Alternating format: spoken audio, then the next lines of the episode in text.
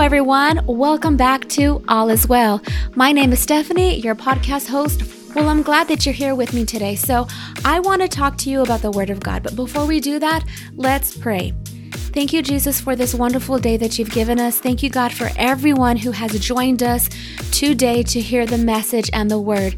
Thank you, God, that you're touching each and every person that is out there in the name of Jesus. And thank you, God, that this word that they are about to receive, thank you, God, that it'll penetrate their heart and their soul and their mind in the name of Jesus.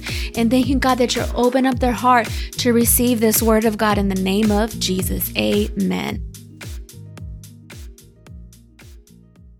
Well, thank you for tuning in. And so let's dive into the Word of God. Let's start off with Hebrews chapter 3. And so with Hebrews chapter 3, it starts off with the Son was faithful. So I'm going to go and I'm going to read it from the top. Therefore, holy brethren, partakers of the heavenly calling, consider the apostle and high priest of our confession, Jesus Christ, who was faithful to him who appointed him as Moses, also was faithful in all his house. For this one has been counted worthy of more glory than Moses, inasmuch as he who built the house has more honor than the house. For every house is built by someone, but he who built all things is God. And Moses indeed was faithful in all his house as a servant for a testimony of those things which would be spoken afterward. But Christ as a son over his own house, whose house we are if we are hold fast the confidence and the rejoicing of the hope firm to the end. Now, the next part be faithful.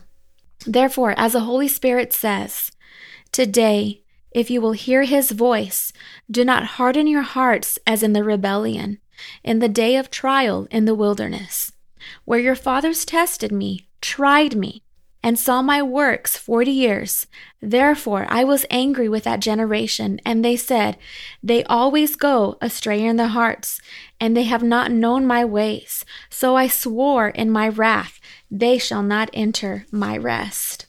Now, let's go back to verse 7, the latter part where it says, well, let's start at the beginning of verse 7. Therefore, as the Holy Spirit says, Today, if you will hear his voice, do not harden your hearts as in the rebellion in the day of trial in the wilderness. So, what does that mean when it says today, if you will hear his voice? Which means, and it says, do not harden your hearts. You can harden your hearts where it's going to be hard to receive from the word of God or even hear what Jesus is telling you.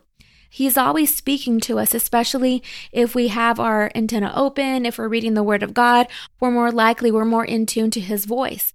But he says here, if you will hear the voice of the Lord. And you can hear him and listen for his voice, but you have to pay attention to it. But also says, if you will hear the voice, do not harden your hearts. You can harden your hearts and prevent yourself from even hearing what he's trying to tell you. And so we need to be careful when we want to receive from God, we want to hear his voice, but at the same time, I think people, it can get in their heads, well, I want him to say this. Oh, that's not what I want to hear, so I'm I'm not going to listen to it. So we have to remember that Jesus, the Holy Spirit, doesn't tell us things that we like to hear. He tells us things that are good for us for our benefit. He tells us the truth because he knows what is good for us. He's not our friend. Well, he is our friend. God isn't our friend in us, but he's not that type of person that is only going to tell you the good stuff to make you happy, to be on this, his good side. Jesus isn't that way. He's going to tell you what is good for your benefit. He's going to tell you the truth. He can't hold back the truth. There is nothing but truth in him. He can't even lie. He doesn't know how to lie. But someone does know how to lie, and that is the devil. That is someone that you should not listen to. But we're talking about Jesus here. And then the next part, it says, Where your fathers tested me, tried me, and saw my works for 40 years. Don't test God. Like, why in the world would you want to do that? Test God. Why are you going to test him? And they tried me. like, oh, if you can do this, if you can do that, why this and why that? Why is this happening to us? That's what the Israelites kept doing. They kept complaining. I tell people all the time, even myself, when you complain, you remain. You're not doing anything about your situation. You're putting your blame on everybody else except yourself. Everybody else, even if it's somebody else's fault, you're still not bringing a solution to the problem or helping fix it. You're not. So you need to stop doing that. We need to stop doing that. And he said, You saw my works for 40 years. Like, even though God's saying, even though these people saw what I did, they still complained, they still tried me. So we shouldn't be that type of person or that type of Christian where we see God working in our lives, we're complaining to him, we're we're testing him. Like why? Why would you even do that? Do you know who he is? He is the God of our rock. He's the God of our salvation. Like, why would you do that? You're hurting yourself and you're not making it easy on him. I mean, of course, he can do anything, but he would rather us obey him, make him happy, make him joyful. Okay. And so it says in 10, therefore I was angry with that generation. See, it goes on to what I said, make him happy. Says, Therefore, I was angry with that generation because how they responded to God and how they received him. Like they knew who God was and what he could do, but yet they were treating him this way. And he said, they always go astray in their heart. They always go. They listen to their heart. It says in Proverbs, for the heart is deceitful above all things, for out of it flow the issues of life. But then you hear the world say, oh, you got to listen to your heart. If that's what your heart is telling you, go to Vegas. If that's what your heart is telling you, go adopt a cow, whatever it may be. But in Proverbs, it tells us exactly the opposite. It says to watch your heart, watch it, because out of it spring the issues of life, which means all the things that you're going through. Well, I feel this and I feel that and I feel this. It's all based on feelings. We need to be very thankful that Jesus doesn't go off of feelings all the time. Um, today I don't want you to do that. Well, no, I don't want you to do that. I have something else for you. No, I don't want you to do that anymore.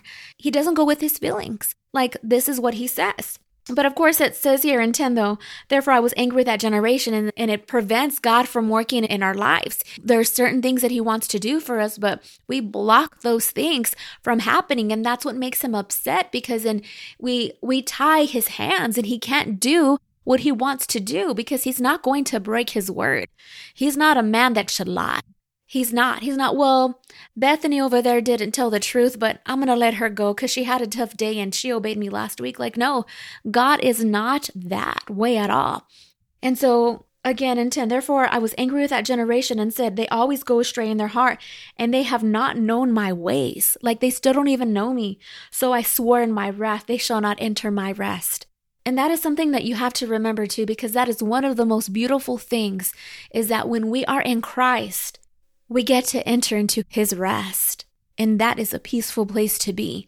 But when we disobey God, we can't enter his rest. It's hard. You can't. And then you're struggling. You just make it harder on yourselves. We make it harder on ourselves when we behave in this way. Okay, so let's go on to still in chapter 3, verse 12. Beware, brethren, lest there be any of you an evil heart of unbelief in departing from the living God. But exhort one another daily while it is called today, lest any of you be hardened through the deceitfulness of sin. For we have become partakers of Christ if we hold the beginning of our confidence steadfast to the end. While it is said, Today, if you will hear his voice, do not harden your hearts as in the rebellion. Again, he reminds us, today, if. That's the big keyword there, if. Because you can hear him. You have that choice if you want to hear his voice or not. Says, Today, if you will hear his voice, and then if you want to hear your, his voice, he says this do not harden your hearts. Don't do that, as in the rebellion. Don't do that. That's not going to be good for you. Then let's keep going. So it says in the subheading, Failure of the Wilderness Wanderers. Verse 16, For who, having heard, rebelled? Indeed, was it not all who came out of Egypt, led by Moses? Now, with whom was he angry forty years? Was it not with those who sinned, whose corpse fell in the wilderness? And to whom did he swear that they would not enter his rest? But to those who did not obey. So we see that they could not enter in because of unbelief. God is a faith God. He is a faith God. He wants us to believe Him even when we can't see it, even when the circumstances don't even look like it, He is a faith God. So when He tells us to do something, when He shows us something, we need to take Him at His word. Take Him at His word. That is faith. When you have faith and you believe in God in that way, you honor Him. And so it says there, but who? And to whom did he swear that he would not enter his rest like who? But who? But to those who did not obey. So when you don't believe, that's that's unbelief. Because when you don't believe, that means you're not doing what he has asked us to do. So he said, So we see that they could not enter in because unbelief. So they couldn't go into the promised land because they didn't believe. That once, if you really think about it, that was pretty simple. All they had to do was believe. And they spent more time complaining. If you think about the last time you complained, you know, we all have complained. If you think about the last time that you complained, I bet that you and I can say that we put in more energy into complaining, right? More energy into complaining because you spoke the words, your feelings were there, you were angry, you were frustrated, whatever it may be. More energy went into that. Did you know there's less energy when you believe? God, I believe you. I believe what you said. The situation looks crazy, but I'm going to believe that you said that you're going to supply all of my needs. And then that's it. And you go on. See, with complaining, it's on and on and it's never ending because you're speaking those words. And also, too, not only that, but be thankful, but be grateful. Thank you, God, for the situation. Thank you, God, for the people that you put in my life. Look at the things that you can thank Him for those things. Don't just stop the blessings right there. So, today, this is what I want you to remember. And I want you to understand that this is the true word of God. And yes, believe in God seek his face, but also know that when he gives us instruction, it may not be something that we like to hear, but let's receive the word and receive what he wants us to do because he wants us to come higher. So let's um, not harden our voice, let's not complain, but in order to enter into his rest and to believe what he says, let's have that belief. If you have not accepted Jesus into your life, Say the salvation prayer with me. Heavenly Father, I admit that I have sinned. I repent. I believe in my heart you raised Jesus from the dead. I confess with my mouth Jesus is Lord and my Savior. Right now, I receive forgiveness by the blood of Jesus. Come into my life. I am saved. In Jesus' name, amen. I'm glad you pray that salvation prayer. Make sure that you plug yourself into a spirit filled church and read the Word of God. Well, I hope you enjoy the message and thank you for tuning in.